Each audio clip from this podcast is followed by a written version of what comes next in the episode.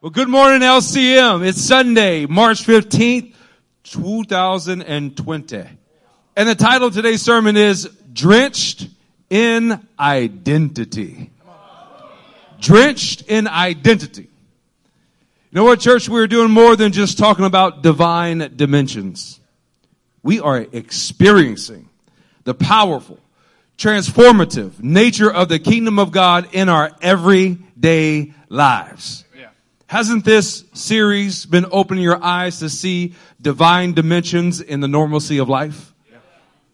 Well, look and see how pertinent the context of divine dimensions are in our society and culture and current events right now.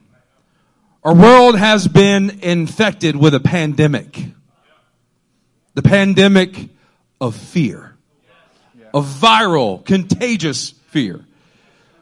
You know, the church of the living God is the pillar and foundation of truth, as mentioned in 1 Timothy 3.15. We are those who do not shrink back. That's right. Let me say it again. We are those who do not shrink back, but who forcefully advance our way into walking into kingdom truths. A kingdom filled with boldness and a kingdom that is full of reality. Church, thankfully, uh, our president has called and assigned today to be a national day of prayer about this pandemic.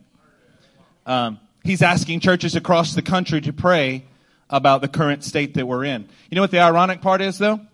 Today, on the National Day of Prayer asked for by our president, we encourage each and every one of us to pray about what's going on. But the ironic part, the troubling part, is that many, many churches in our country have actually canceled their services today vying for an online or an at home experience. The, the truth is, listen, the truth is, is that we've gone and allowed the CDC to determine whether we go to church or not. But we should be allowing the DCD yeah! attitude to determine it. Homiletic blade. It should literally be that we don't care a damn about what's going on. Amen. We are part of the overwhelmingly overcoming powerful church of the living God. Yeah, we are. See, we are not people who are going to run away from the very house of God. We're going to run to the house of God. But I want to, I want to read a scripture to you out of Matthew chapter 24. Turn there with me.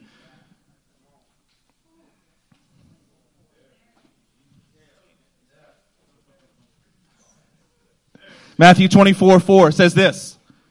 Jesus answered, watch out. Watch out that no one deceives you. For many will come in my name claiming I am the Christ and will deceive many. You will hear of wars and rumors of wars. But see to it that you are not alarmed. Such things might happen. Such things must happen. But the end is still to come. Nation will rise against nation and listen to this. Kingdom against kingdom. What's going right now is a battle between two kingdoms. The Lord has been talking to us about divine dimensions. That when you're drenched in the blood, the predictable pattern is that you will be drenched in oil. And when you're drenched in oil, you are able to be walking and drenched in your identity. There'll be famines and earthquakes and maybe even pestilence. Maybe even pandemics in various places. All of these are just the beginning of the birthing pains. Church, it's kingdom against kingdom here today. Amen. This is what you're seeing in the circumstances that we now find ourselves in. His kingdom against kingdom. The kingdom, the divine dimension that we are walking in contrasted with the very earthly, ignoble kingdom of the world around us. See, we are walking in a kingdom today. You are walking in a reality that far surpasses any situation that you could possibly be in. Man, today is going to be a good day here in the house of the Lord. It is going to be a right kind of day. It's the kind of day when we recognize our identity. That we have the kingdom of heaven at work within us. We have our identity that's being displayed through the divine dimensions. Our eyes opening these things. But here's something that's unique, guys. We're not just talking about the divine dimensions. We're not just talking about being drenched in identity. We are living in the reality of being drenched in identity. We're living in the reality of having his kingdom here, his kingdom now. Because we are the church. We are the bride of Christ, the living organism that God has chosen to display his identity on earth. We are the ones who have been drenched in blood. Therefore, that predictable pattern is seen and being drenched in oil. Oil right on top of blood. That His mighty, eternal Spirit is with us and is empowering us right here and right now. Amen. We are drifting. Drifting in the Spirit, feeling the exhilaration of innate, raw power. That feeling that we are dangerously out of control, much like riding with a few of you youngsters with new driver's license. But the church, church, we are moved towards an in, intentional direction that does not correlate with the direction that we are trying to steer things. We're all about cutting the anchors and drifting with the, where the Spirit's going to lead us. The kingdom of heaven is here. Say here. Here. The kingdom of heaven is now. Say now. Now. It's not the there and the later. It's not something in a distance that we're just hoping arrives on our doorstep like a package from Amazon. We're sending you a notification today. It's here. It's now. The package has been delivered and you have it in your possession. As we turn to Luke 5, we want you guys to understand that the anchors of fear, self-sufficiency, compartmentalization have no part in who we actually are. Let me say this again. Fear, self-sufficiency, compartmentalization have no part, can play no part in defining who we actually are and what we must do today. We're going to be driving towards this point of what you must do here, what you must do now. Because today we're going to rid ourselves of identity theft Yeah. that is looming and become drenched in identity. Are you ready to be drenched in identity? You're ready to reclaim the identity that has been stolen from you and now lay hold of it like a title deed in your hand. Come on now. Luke chapter 5, and let's start in verse 5. We're going to be reading to you from the NASB in this passage. It says this, Simon answered and said, Master, we worked hard all night and caught nothing.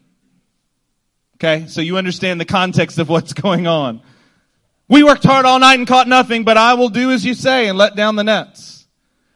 These fishermen as a craft were out there working and they were working and they were working and they were trying and they were trying and they were trying. And Jesus says, yeah, here's what I want you to do. I want you to cast your nets. Master. That sounds appropriate, doesn't it? Master. We worked hard all night, but we've caught nothing. This is actually a picture. We're starting off with what a real attitude of Simon Peter looks like. But maybe we're going to find out a little bit about our own attitudes in this place today. Master. I mean, we're going to use the proper, the proper terms for you. Look, what you may not understand, Lord, is that we've been working hard all night. See, I've been trying to cultivate the soil of my heart. I've been trying. I've been working hard all night. I've been working hard this whole time that we've been preaching on this. See, I've been working hard all night. And I've caught nothing. See, I've been working really hard, but the problem is, is I haven't gotten the full benefits of what I've been going for yet. Master. See, I hear my pastors teaching this.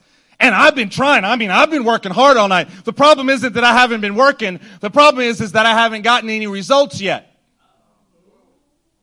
Huh. But I will do as you say. Clearly a, a spectacular attitude going on here. Fine, you're Jesus and all. I don't really have a right to refuse you, so I'm going to go ahead and do what you say. Fine, I will do as you say and let down the nets. See, maybe you've come here to church today. And you're like, hey, you don't understand, pastor, I mean, master. that I've been working hard all night. It just is not doing in my family what you say it's supposed to do. But fine, fine, we'll go ahead and try. We'll have another service where we come in and hear about the victory of the Lord. We're going to hear about sonship that He has destined for us. Fine, I'll go ahead and drop my nets. Verse 6. When they had done this, they enclosed a great quantity of fish, and their nets began to break. Church, this is not, we are not a, a type of a group that's going to be preaching prosperity as if you need more stuff. Clearly, that's what our lack is right here in America, is that we all need more stuff. Well, that's ridiculous. What we're saying is there is a harvest. There are things that the Lord is trying to do as He is helping us. We are saying, I feel like everybody around me is drinking crazy juice right now. When you go to the store and they have lines outside of certain stores to get basics, and I don't know why toilet paper seems to be the thing that no one can live without. Forget the food, forget the water, just give me toilet paper. Oh, oh, oh, okay, great. I feel like I'm in the midst of a crazy world because I'm walking in an entirely different dimension. I'm not worried at all. Yeah. You can send me to Wuhan, China, or wherever the epicenter is now. I'm totally fine. I will book a flight right now. They won't let me, but I would. Please let me. I'll go right now. The thing is, is what you have to do is continue to do exactly what the master is telling you to do, and you are going to see these kind of results. Their nets began to break, so they signaled their partners in the other boat, because this is never just about you. What the Lord gives you is never just for you. It's always for those around you as well. Come and help them. And they came and filled both of the boats. So many fish that not just them, not just the boat they were in, but them and their friends, their partner, their ministry partner, those they're in covenant with, maybe those they're in the jarhead covenant with, both are so blessed that the weight of it is like, I can't even take any more of this. I'm about to sink from the blessings of God. From Lord, you don't understand. We've worked all night. Lord said, Yeah, uh huh. Just do what I say. This, this is a picture of us today. This is not for somebody somewhere else. I hope you're watching it on the recording. Amen. This is for us. See, this is our attitude. You got to continue on and let's look in verse 8 to see how it continues. But when Simon Peter saw that, he fell down at Jesus' feet saying, Go away from me, Lord, for I'm a sinful man. What do the miraculous and abundant provisions of God do to your heart? Because in this case, Simon Peter, he's the only one who gets it. All of his other companions, all those around him, they were amazed at what was happening. They had to run and go get a second boat and both of them were so filled that the boats began to sink. I'm sure they were rejoicing. Yes, we've labored all night. Yes, we did it. And, you know, this guy named Jesus told to do this again. And look, look we have all this provision. Peter's heart was revealed. He saw it. He saw immediately his level of faithlessness in just a simple thing that Jesus said, do it again. Just do it one more time. And though his hands were obedient, his heart was defiant. And now, when the provision and miraculous power of God is displayed, he has an awareness. Such a clear awareness of his state. But that's not where he stayed.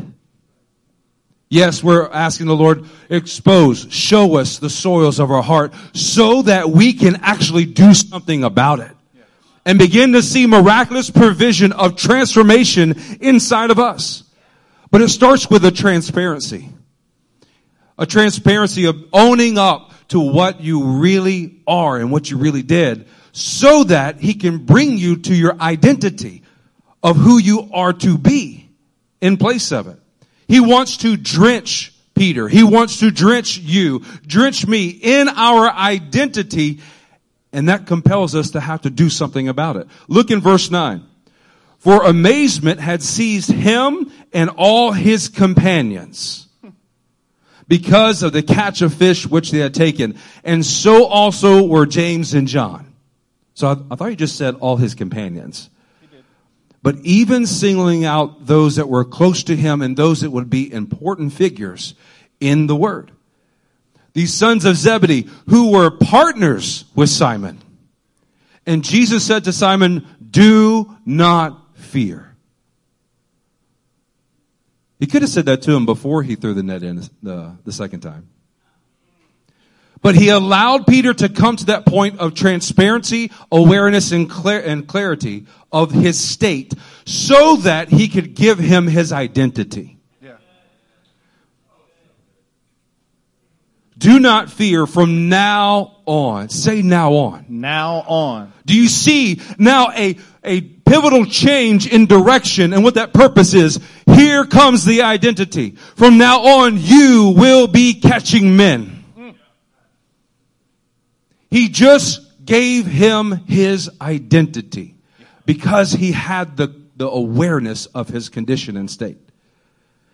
When they had brought their boats to land, they left everything and followed him. So wait a minute. Peter's the one who first displays faithlessness. He is also the first one to display an awareness, an acknowledgement of his state. He is the one that Jesus speaks to to not be afraid, receives from Jesus a now on you will be this identity. But look at what it did. They left everything and followed him. What begins to happen whenever you hear the word of the Lord and you are aware of your state? And then he begins to say, Hey, Nolan, Hey guys, do not fear. From now on, this is your identity. From now on, this is your purpose. You begin to walk in it. And guess what? It's going to have a gravitational pull. It's going to pull them into the same anointing oil that has drenched you with your identity. It's going to help them find their identity. What happens when you begin to realize the mezuzah, the purpose statement that God has given you, your core function? It is going to bring revival to everyone else around you to the point they're willing to cast off every anchor. They're willing to cut everything loose to get the exact same drop of heaven of identity that you've received. Come on, let's turn to Leviticus chapter 26. Man, isn't it amazing? Once again, we see Peter. He is the voice of the group, but you can tell that everyone is thinking the exact same thing. Which should let you know, just because you don't say it doesn't mean that you're not living in the same reality as that may just mean that you're uh, having a fear of what other people may say, may think if you actually said what you really thought. Mm. See, Peter is just bold. He just said it. Fine. I'll throw the nets on the other side. Yeah, but they were all in the exact same condition. See, Leviticus 26 verse 13 teaches us something important. It says, I am the Lord your God who brought you out of Egypt so that you would no longer be slaves to the Egyptian. See, wouldn't you think that that's kind of self-evident? I am God. I brought you out so you would no longer be slaves. Come on. See, when you get a revelation of who He is, then you're allowed to get a revelation and be drenched in your identity. I am the Lord your God. What did I do for you? I brought you out so you would no longer be under the slavery of the worldly system. I brought you out so you could come and be my son. Yeah. I broke the bars of your yoke. Let's, let's put this in terms of what we've been studying as a church. He cut away your anchors. Yeah. And enabled you. Somebody say enabled. Man, that is a good word for us today. The Lord is enabling you to walk. Because these people were drenched in identity, they were able to walk. But how were they able to walk? They were able to walk with heads held high. Be able to stand up and say, I know exactly who I am. I'm not intimidated by you because I know exactly who I am. Man, I can actually look forward to someone else succeeding. Why? Because I know exactly who I am. I am drenched in my identity. Amen. I can walk with my head held high because I'm a son of the living God. I have the authority of the heavens at my disposal. I have my DNA that has been changed by God himself. I reflect God now. That means when I walk into a room, yes. I am so thankful for doctors. God bless them. But I am not at the mercy of a doctor when I walk in his office or her office. I am not at the mercy of, of a judge when I walk into a courtroom. I am not at the mercy of anyone. Why? Because I represent God. I am an ambassador of Christ. My authority trumps any other authority. So as long as I'm walking and drenched in my identity, I have no fear. I can actually walk Amen. with my head held high, Amen. not looking at the ground, not, not embarrassed or apologizing for who I am. Walking with your heads held high. Church, this is for us. There are many of us who are parroting the right things, but you are not walking with your head held high. You're not walking in a confidence, not an arrogance. Good God, we understand what that is. But a confidence that you are sons and daughters of God. You are the children. You have been empowered with the same victory that He walks in. That when you hear a prophecy, you know it is for you. He is talking to you. And you must respond as if what He said is absolutely true. Regardless of what your eyes see. Come on now. He can break the bars of fear off of us. He can, he can cut away those anchors of compartmentalization and self-sufficiency. See, he can, he can remove that identity theft and remind you so that you're drenched in your identity. Yeah. Man, you want to talk about walking with heads held high? That's exactly what we're going for today. Somebody say drenched. Drenched. You got to be drenched in your identity today so that you can walk with your heads held high. With your heads held high, turn to Joshua chapter 7. Say drenched whenever you're there.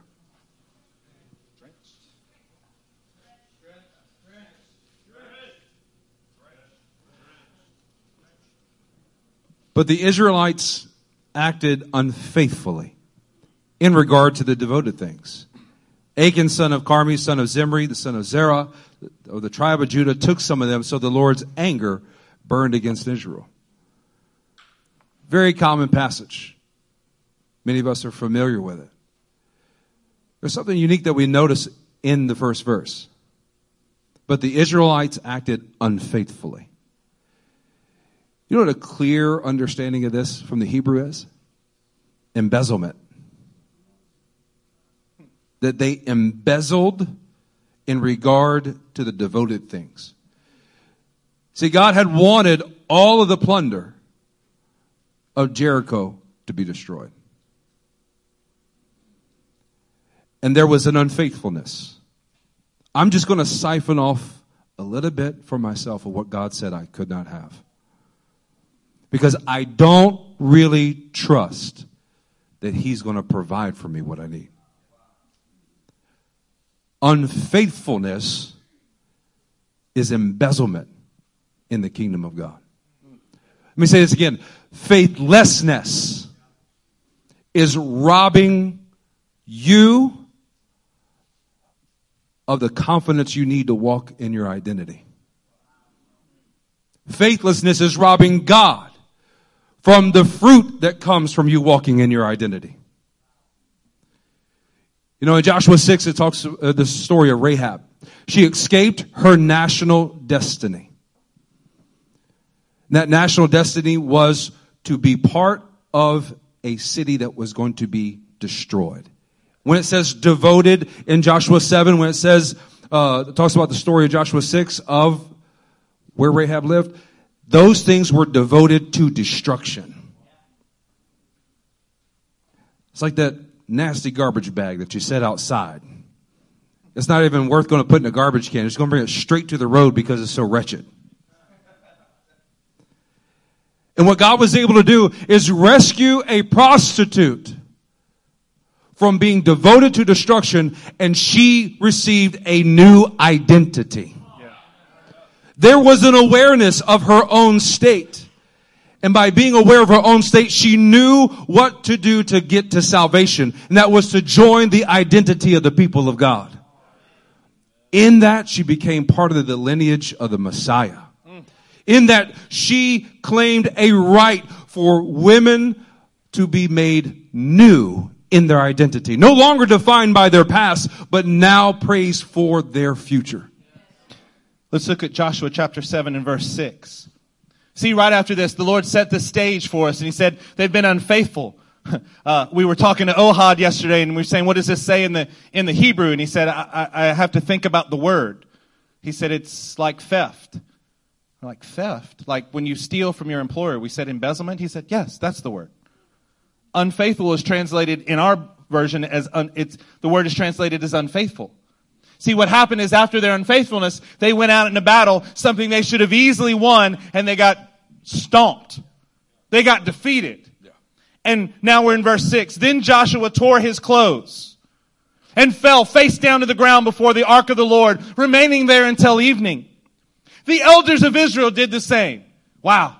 The man of God, the leader of the nation of Israel, falls on his face. Ah! What is happening? The elders did the same thing. They even sprinkled dust on their heads. In other words, showing I can't get any lower.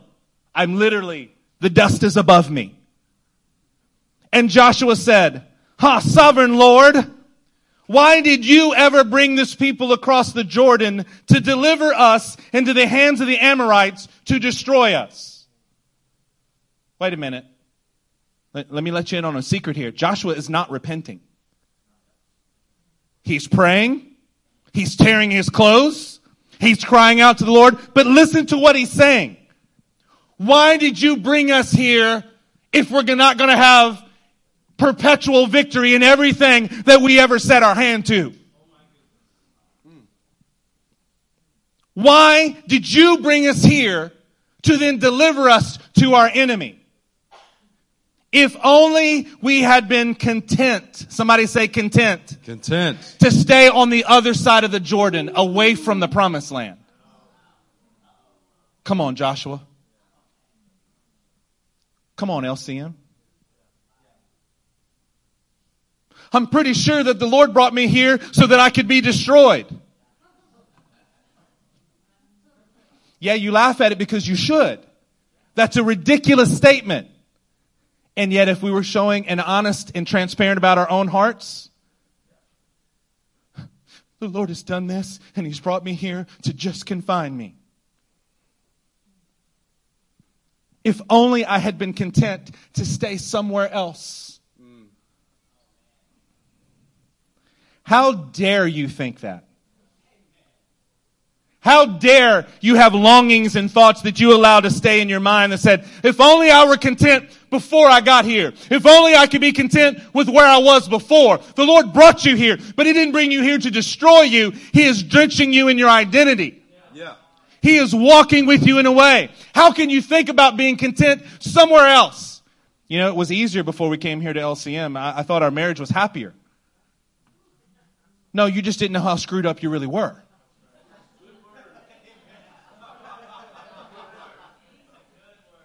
I got some honest, transparent people going, that's so true. yeah, but we didn't fight before. It's because you didn't even have enough fight in you to do it right.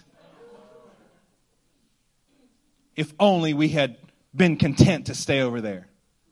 Shame on us. If you entertain that for a second, shame on you. Look at verse 8. Oh Lord, what can I say? Now that Israel has been routed by its enemies. He's continuing on. He's not done yet. I'm not even going to ask you this. Anybody ever, once you start letting the wrong things come out of your mouth, it just kind of rolls out in a vomitous kind of way? Just can't stop it. It just keeps coming out like you, like you're just sick. You made yourself sick. No, this is Joshua. Man of God. Here it is. You're laughing because you're guilty. I get it. I mean, I get it. I understand. Joshua was saying, my circumstances have now determined my identity. I lost on the battlefield. What's going on? I don't know who I am anymore. I'm Joshua. All I've done has been victorious. if there were failures, it was when Moses was leading. See, this is my first actual time. That's good. See, this is my first time of me being in the driver's seat and not doing exactly what I thought I would do. It's challenging my own pride. It's challenging my identity. Because I'm letting the circumstances determine my identity. The Canaanites and the other people of the country will hear about this and they will surround us and wipe out our name from the earth. What then will you do for your own great name, dear God? You think he's worried about God's name in this moment? Don't you and I pray the same kind of twisted prayers? Lord, I mean, what will people think about your great name? You ain't worried about his name. You worried about your name. You're worried about what it's going to look like on you because you hadn't gotten it right. But I failed. And this is why we run to a private kind of pride. Because if, if I were actually transparent, then, then, then what about the name of the Lord? Come on. Let's be, let's be real in this place. You're worried about your own name? You're worried that somebody's going to think less of you? Are we worried about his name or actually ours? Hmm. Come on, let's look, let's keep going to verse 10. Verse 10 The Lord said to Joshua, Stand up. Let me say this again because this has an exclamation point on it. Then the Lord said to Joshua, Stand up! What are you doing on your face? But I thought, I thought that being broken and on my face is repentance. I thought that's a good place to be. It's a good place to be if you have actually the right motive. What Pastor just got through speaking about is a faithlessness that was inside of Joshua. A faithlessness that was, that was saying, if only I hadn't stepped out and tried to do something for the Lord.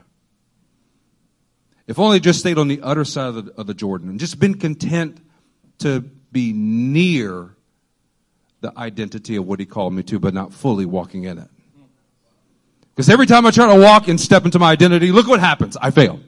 My first time out the gate, bam. Literally, I fell on my face. And the Lord looks right at him and says, stand up. Get up. What are you doing on your face? What are you doing down here swimming in your self-pity? Just content to stay in that uh, position of having sympathy for your sinful state. Sympathy for your sinful state. You know those conversations that you have with the Lord? You get before his face and you're just going on and on of how much you're a failure, how much you can't do this, that everybody else sees the potential, what you can do, but just look at all the reasons why I can't, I can't, I can't. And the Lord just shakes you. And he says, stand up. What are you doing to the identity that I put inside of you? What are you doing disgracing the image for which I created you? Stand up on your feet. Get out of self-pity. Get out of this self-sympathy. Take the party hat, take the little kazoo, throw them away, burn them in that pity party that's going on. And by doing so, when you stand up and begin to actually repent, you get up and repent, then you're able to be drenched in identity. You're not letting your heart be defined by mistakes when you try to step out and do something for the Lord. When you do, I promise you, he will speak so clearly. He will make it known and manifest exactly what your identity is, and you got to own it. Yeah. Own it. You're down here at the altar, you're groveling, and the Lord speaks to you and says, stand up and be the man, be the woman of God that I called you to be. You have to rise up. You have to get up and begin to take action in that identity. Let's look at verse 11. Church, you don't need more sympathy. You need to be drenched in your identity. You do not need sympathy. You think you need more sympathy. The problem is, is you're already so sympathetic to your own ways, you don't need more sympathy from anybody else. And you surely don't need to continue to walk in sympathy for the things that you do that are not correct. You just got to be drenched in your identity. Look at verse 11. Israel has sinned. They have violated my covenant, which I commanded them to keep. They have taken some of the devoted things. They have stolen. They have lied. They put them with their own possessions. They've embezzled it. Hey church, can I encourage you? The situations that you're in are not as complex as you think they are. Yeah. What you are involved in is simple. Somebody say it's simple. It's simple. You know what makes it complex? When you have so much sympathy for yourself that you're not walking in your identity. This is not a complex issue. Why did we lose this battle? I don't understand. Ah, what have you done, Lord? This is simple. You sinned. You're not walking in your identity. You're not drenched in identity. You're trying to be drenched in sympathy. And he says, this is simple. It's just sin. You gotta, dig, you've got to get rid of this. You've got to take care of this now. Look at what it says in verse 12. This is why the Israelites cannot stand against their enemies. That's simple. Not complex at all. They turn their backs and run because they have been made liable to destruction. I will not be with you anymore unless you destroy whatever among you is devoted to destruction. This is something, this is something that is very simply stealing your identity, an identity theft that's going on. And it tries to display itself as this riddle wrapped within an enigma, wrapped within whatever else, the universe. That it, the turmoil and chaos that you're experiencing tries to make itself so generalized and untangible when it's really just this one singular area of idolatry. And the Lord is wanting you to destroy it. I mean, cutting away the anchors that have made you liable, lousy, lethargic, limp, ineffective, unproductive. And that by cutting them away, you are cutting yourself away from that, that being liable to destruction, that devoted item to destruction. Oh, what it must be like once those things begin to cut away. Now you have the predictable pattern of the Lord fighting for you, of the Lord being on your side because you are first now on his side. Look at verse 13. Go consecrate the people. Tell them, consecrate yourselves in preparation for tomorrow, for this is what the Lord, the God of Israel says. That which is devoted is among you. The things that should be destroyed, the things, see, you can't get lost in the word devoted. In this case, it's something that was devoted to destruction, which was devoted to the Lord. Things that were devoted to the Lord that we've kept for ourselves. Our identity, which must be found in Him, that we're trying to define on our own.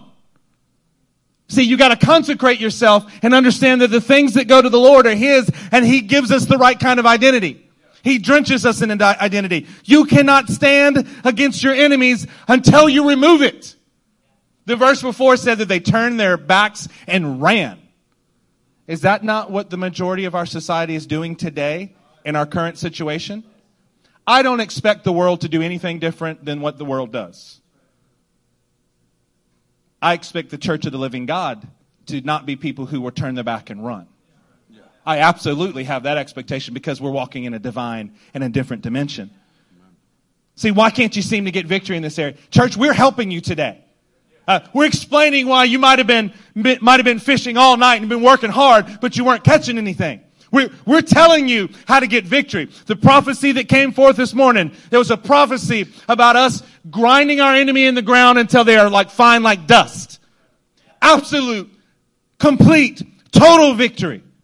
See, we're trying to get to a victorious part here. We've got to understand where we are and understand that we haven't really been walking drenched in identity yet. Yeah. Thank God a couple of weeks ago we started understanding and being drenched, drenched in the blood. Praise God that last week we started to get drenched in the oil of His Spirit. We start to understand and have that empowerment. But that has to lead us to being drenched in our identity. It has to lead us to understanding who we are so we can walk with our heads held high. You cannot stand until you remove these other things that are devoted to the Lord, but you are trying to keep for yourself. Come on now. As this goes on, the people start narrowing it down. They narrow it down from the tribe to the clan to the family. Let me encourage you what the Lord is helping us to do right now. Don't think about it as different people in the crowd and the Lord like on a kiss cam at a game and you finally get to people. Thank you. Thank you. I was trying to help a brother out. You're welcome. He's married. He could do this. This is good.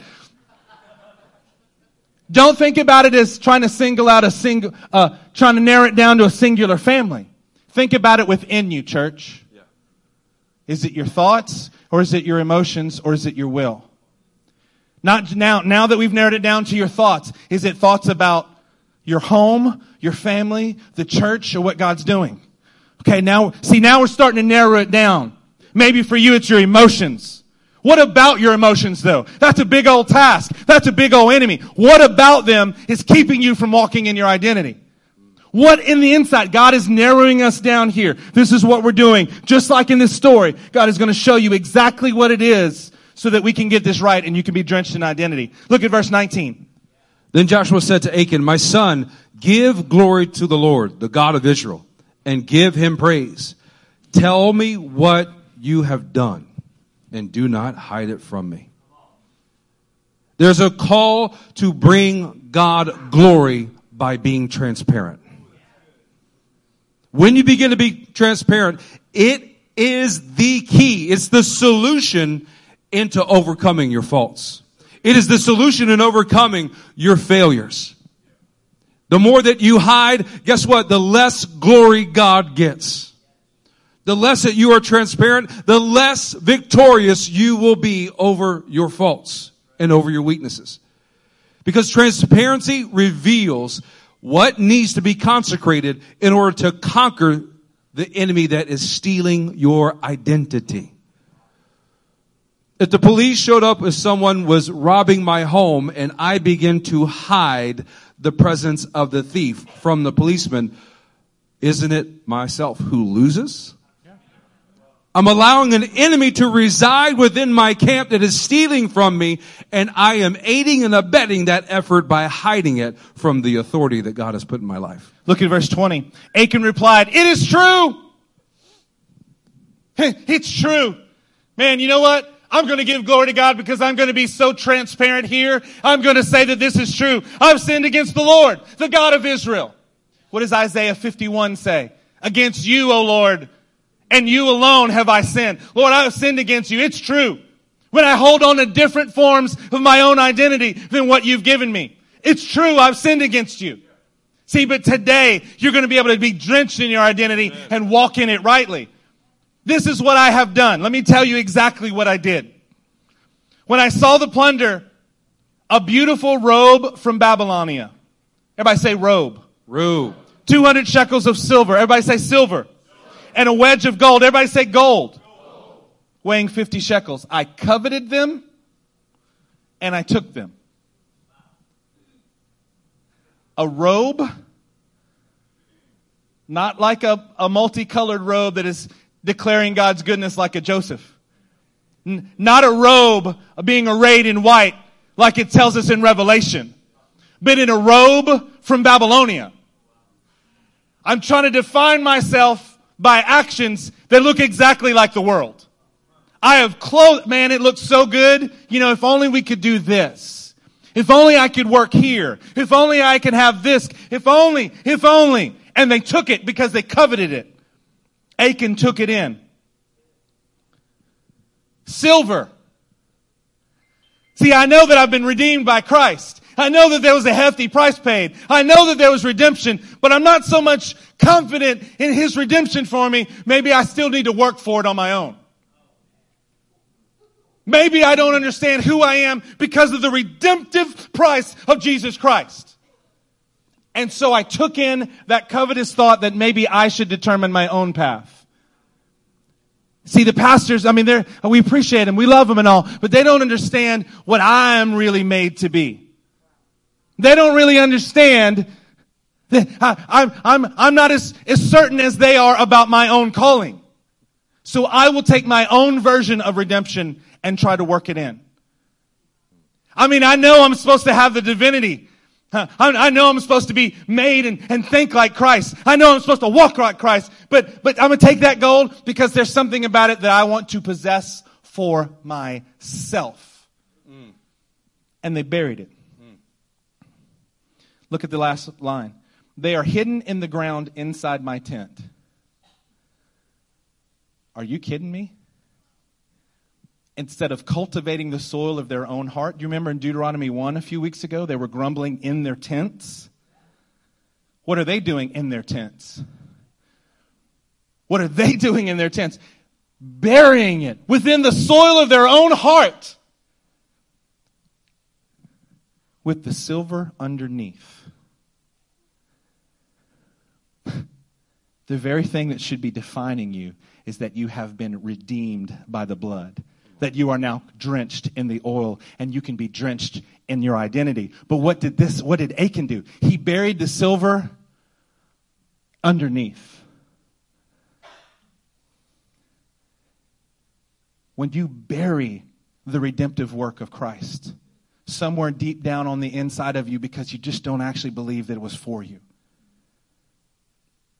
you're embezzling what God has given you you are not able to walk in your identity rightly. When you hold on the things that God intended to be destroyed, like your own versions of these things, your own strength, you literally are bearing your redemption. You're literally bearing your identity. You're literally bearing your purpose underneath everything else. He literally buried his identity underneath it all.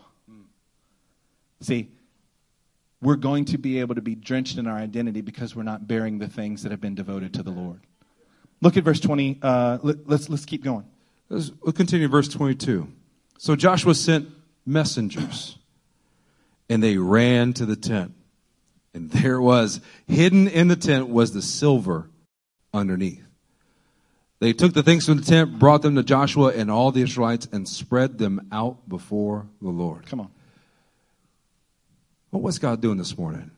He's sending messengers messengers that are running to respond to your transparency.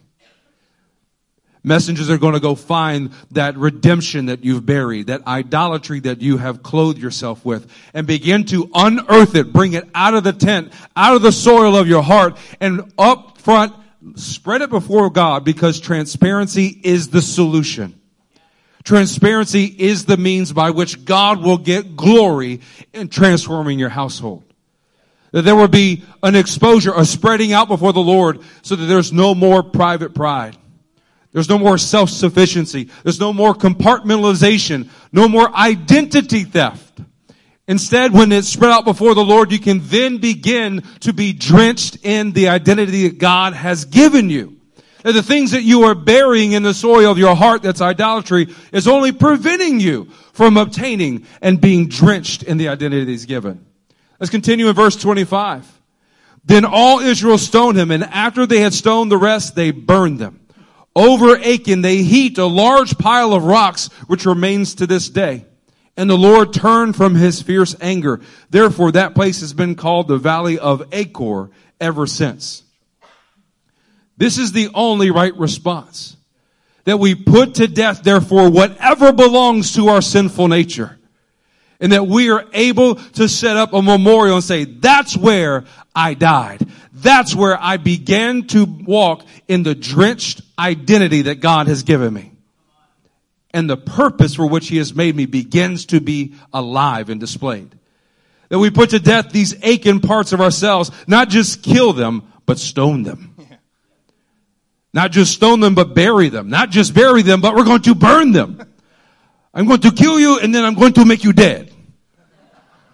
There's a process that we are going to every degree to grind as fine as dust, as ashes intertwined with the earth of what remains of our sinful nature. Repentance is getting up.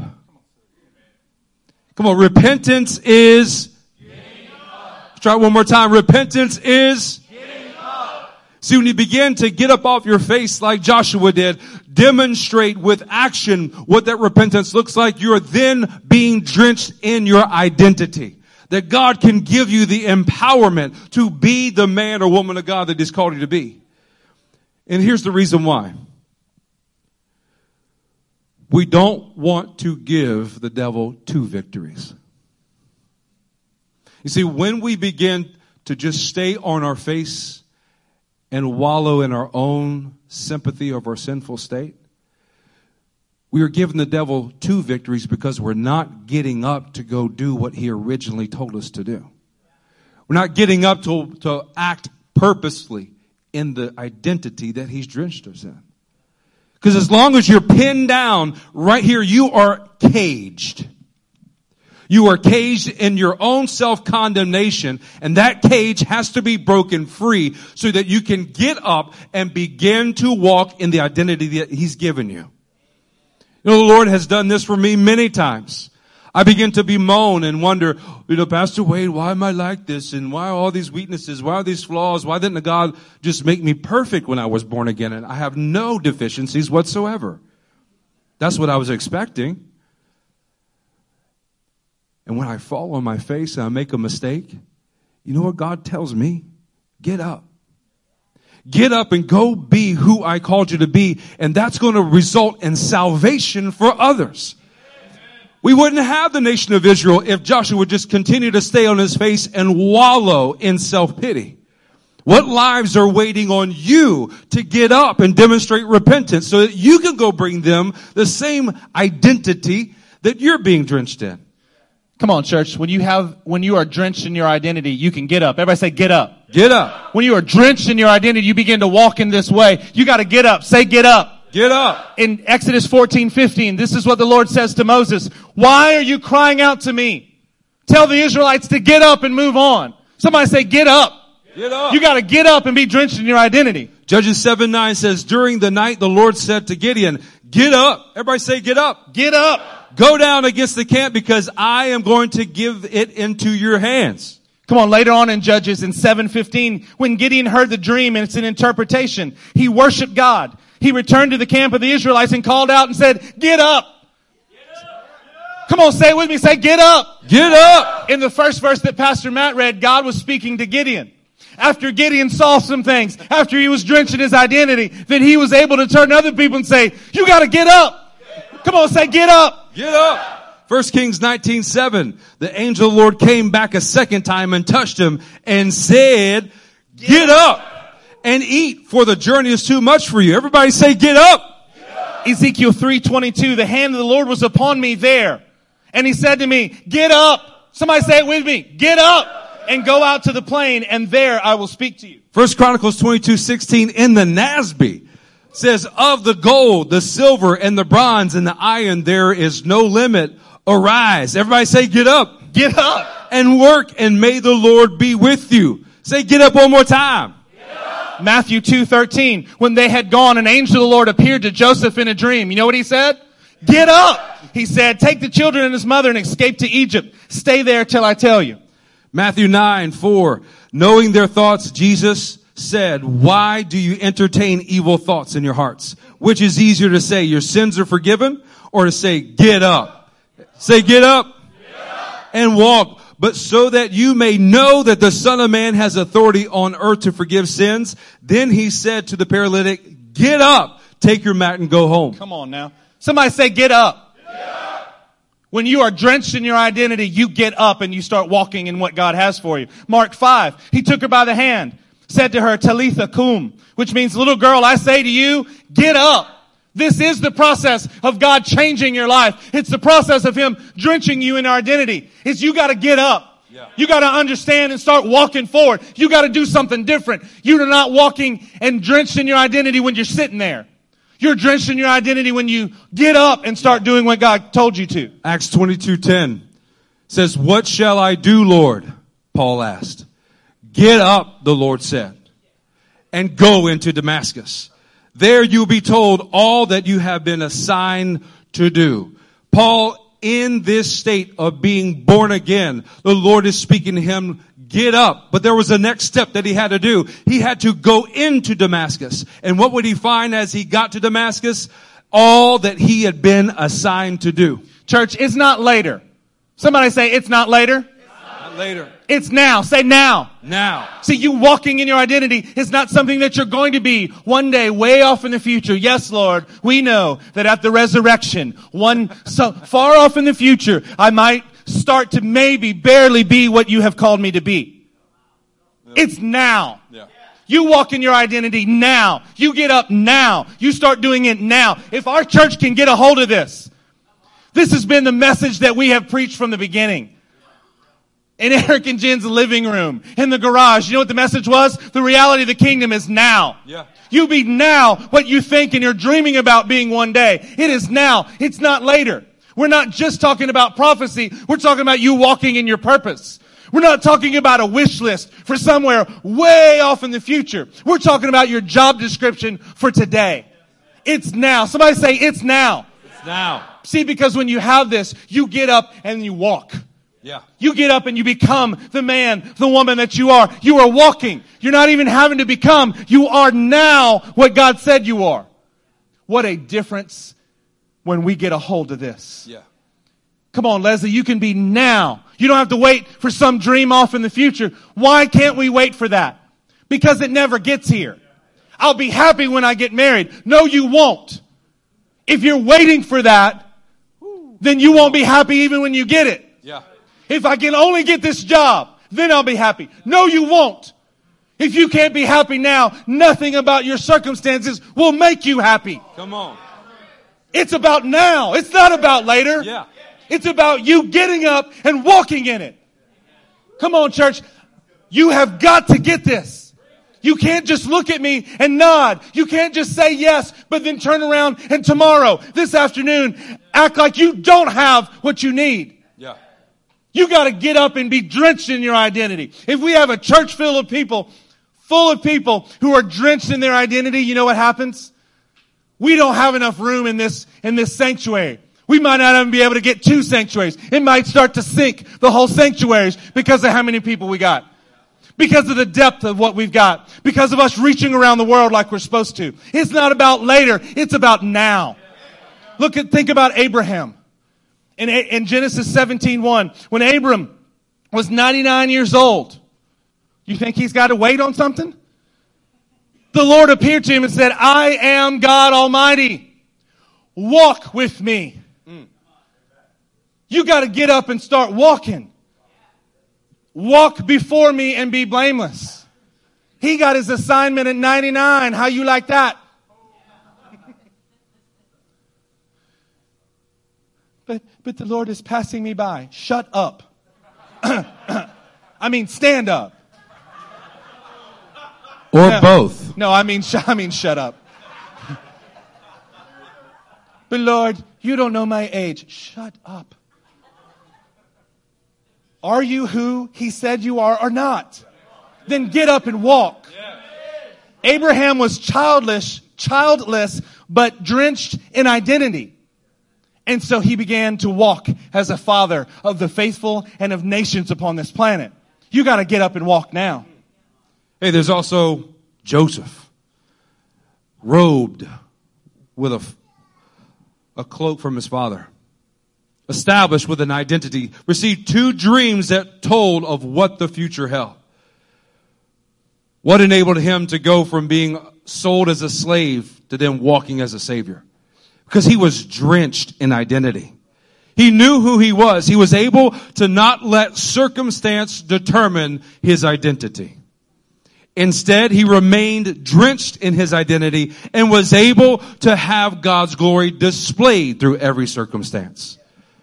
When every hardship, everything that goes wrong, you need to see this as an opportunity for God's identity to be displayed through you. That the purpose for which He made you, the drenching of your identity can now be on full display. It can take me from where I used to be a slave, where I would bow down in fear. I would swim in self-pity. And now I'm going to get up and I'm going to walk as a son and as a savior that brings salvation to everyone around me. Come on, consider Jacob. He was known to be a trickster, but he, when he got drenched in his identity, he became and walked as a very prince with God. We need some folks who will walk as a prince with God in this place. Rahab was a prostitute, but she was drenched in identity of God's people and she walked as a righteous woman. That she was able to inherit the lineage of the Messiah coming through her. Gideon was hiding in a, in a, in a threshing floor. And, but he became drenched in his identity and he matched the moniker that the angel first spoke to him. Come on, mighty warrior, rise up and walk in your warrior status. Ruth was a foreigner. She was a Moabitess, an outcast. But she became drenched in identity that enabled her to walk as another ancestor to the Messiah. Come on, Jeremiah was convinced that he was only a child. But he became drenched in identity and walked as a prophet to the nations. Church, it's time that we walk in exactly what God Yes. has made us to be. Psalm 56, 13. Say drenched whenever you get there.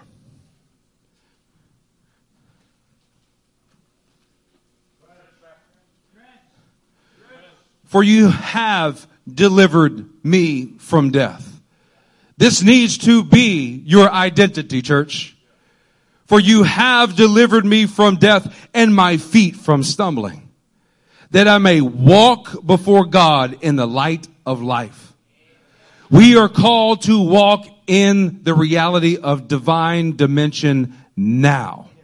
We are called to be drenched in identity now. Now. We're called to be getting up now. We are called to walk in our identity now. Church, are you going to get up? Then are you going to walk? Yes. The important part, are you going to do it now? Yes. Church, we have had so many of these before us. We just have just a very short amount of time left with you. Pastor, I, I hear you saying being drenched in identity, but I'm just not sure what my identity is. I mean, I get the importance. You're saying be drenched in identity, and that looks like the actions from that are me getting up and walking in everything that He's called me to be. And walking in what exactly what He's told me to do. But, but Pastor, I, I, I'm not sure about, listen to me. The Lord has clearly defined and given you at least 12 gates of identity. At least 12 direct scriptures that are defining who you are. That tell you who you are and not just what you're gonna be. One day in the future. Maybe. Hopefully before you die, but maybe after you, I don't know, somewhere later. No, it's now. You've got gates that tell you exactly who you are. A gate that tells you that you are drenched in sonship. So you're supposed to get up and you're supposed to walk in sonship now. We have a scripture that speaks of being drenched in co-heir status with Israel. Our response must be that we get up and we walk in it now. You are drenched as you are seated with Him in heavenly dimensions. You gotta get up. You gotta walk in that now, not waiting for it. Not I hope one day to be seated with Him, like after it's all done. Like this morning, like right now, you're seated with Him where He is. You have His perspective. You have His authority. You gotta get up and actually walk in that, and you gotta do it now. You are drenched in the righteousness of God. This gives you the confidence to get up.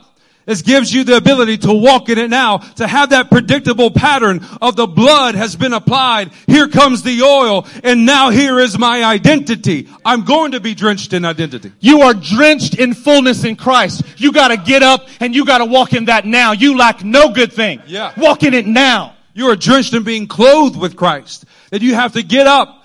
Let His, His presence, let His righteousness define who you are and begin to walk in it now. You are drenched in participation in the divine nature. Somebody say divine. Somebody say nature. You are participating. You're drenched in it right now. You gotta get up and start walking in it right now.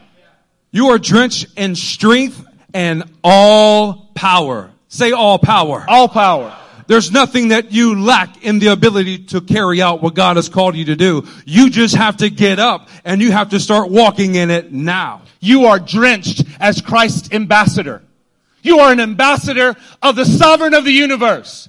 Get up and start walking in it right now. Amen. You are drenched in the spirit that lives within you. You must get up and you must walk in the spirit now. You are drenched in our identity as a royal priesthood. You gotta get up and you gotta walk in it now. Come on, you're drenched in being His glorious inheritance. Let that bring revival to your soul as you get up and as you walk in it now. Church, those are 12 gates that have been with this church from the very, very beginning. I have them in my cards that I pray every morning. You know why? Because I need to remind myself of what I am today. It helps me to get up and walk in it today. But as if that wasn't enough. Somebody say there's more. There's more. As if that wasn't enough. Well, but pastor, those are kind of generic. But what about, you know, that's, those are good. But, but what about for me here in this place? I think the Lord has put things before you that are defining exactly who you're supposed to be. You are being drenched in your identity here in this house. Yeah. Not just in the kingdom. Not only in the kingdom, but you are drenched in identity here. Look at holiness or die trying. What does that mean? That you should be drenched in holiness. You should be drenched in the attitude that says, I will be holy or I will die trying. So you gotta get up and you gotta walk in that right now. You're drenched in the identity of, I want to win. This is that attitude that when you are knocked down, you get up because you have the identity of, I want to win and you begin to walk it out. Be drenched in the attitude of we may be few in number. We may not fill an arena, but we're going to be one in purpose. We're here together. We're not afraid of anything. Why? Because we are drenched in the identity that we are few in number, but we have, we are one in purpose. So we're going to get up and we're going to walk in it now. You're drenched in the statement from Psalm 16 that my boundary lines have fallen in pleasant places. There's no good thing that you lack. And when you have that drenched in your identity, you begin to get up. You begin to walk in a faithfulness and a confidence that God will provide. You got to be drenched in the understanding that God changes one life at a time. He starts with one life and let it be yours. And once it's been yours, make sure it's your family. And then once it's your family, you reach out. You got to be drenched in the understanding that God changes one life at a time. So get up and walk in it now. Amen. Saints, you are drenched in the identity of performing out there what you practice inside of here. Because your identity is to be the living organism, the church of the living God. You have to get up and you have to walk in performing out there what you're practicing here. Be drenched in the attitude of less talk and more walk. That just says what we've been preaching all day, doesn't it? Get up and walk in it because you're being drenched in your identity and walk in it now. Saints, you are drenched in the identity of DCD. In all regards that you don't care a damn for your own life, so therefore you're going to be a disciple that's creating disciples. You got to get up and you got to walk in that DCD attitude. Be drenched in the identity that I need my brothers and they need me. We're not going to do this by ourselves, but we're going to get up and we're going to walk in it now. You are drenched in the identity of dying for your brother's vision. And that requires you to get up. It requires you to walk it out. I want to want to help you guys know what to do from this point. You've heard us say you're to be drenched in identity. I don't want us to miss this one. This is our identity. Pastor, I, I, just don't know exactly what my identity is. Yeah, we've given you 12 scriptures. You know exactly what your identity is. We've given you 10 other monikers of the identity of this house, of the house that God put you in. You're not allowed to have a different identity than what's around you. You know why? Because God put you here. Your kids aren't allowed to have a different last name than you as a parent. Why? Because they're your kids. One life. That should be drenching your identity. You should be drenched in this identity that every single life matters. That once we get that right, it's got to impact our families or it's not real. You're drenched in the identity that you have to raise godly families. We are drenched in the identity that we've got to go for the nations. We've got to get out of here. We love it here. Thank you, Lord. But we got to go. You've got to be drenched in that identity so that you can get up and walk in it now. See, when you have this drenched identity, I'm not working for my identity. I am working from my identity. That is a very, very different perspective for us today. I'm not saying get up and do stuff so that you can work for it one day, way off in the future. I'm saying you have it and you have it now. You stand up. Get up. Get up now. You got to stand up. You can't tell me that you know about your identity when you're not getting up and walking in it. That's not identity. That's not being drenched.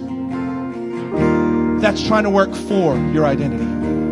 We're saying as a church, we're shifting and we're shifting right this minute.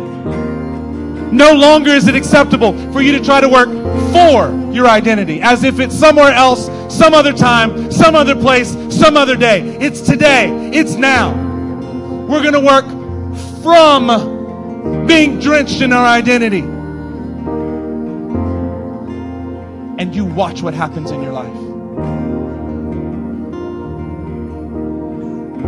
Here's an attitude that we're going to take it's here and it's now. It's not there and it's later. It's here and it's now. Say it with me, church. It's here. It's now. Come on, it's here. And it's now. Mighty God, we declare that you are the God of heavens that wants to drench us in identity. We thank you, Jesus, that it's here and that it's now. Our identity is here and our identity is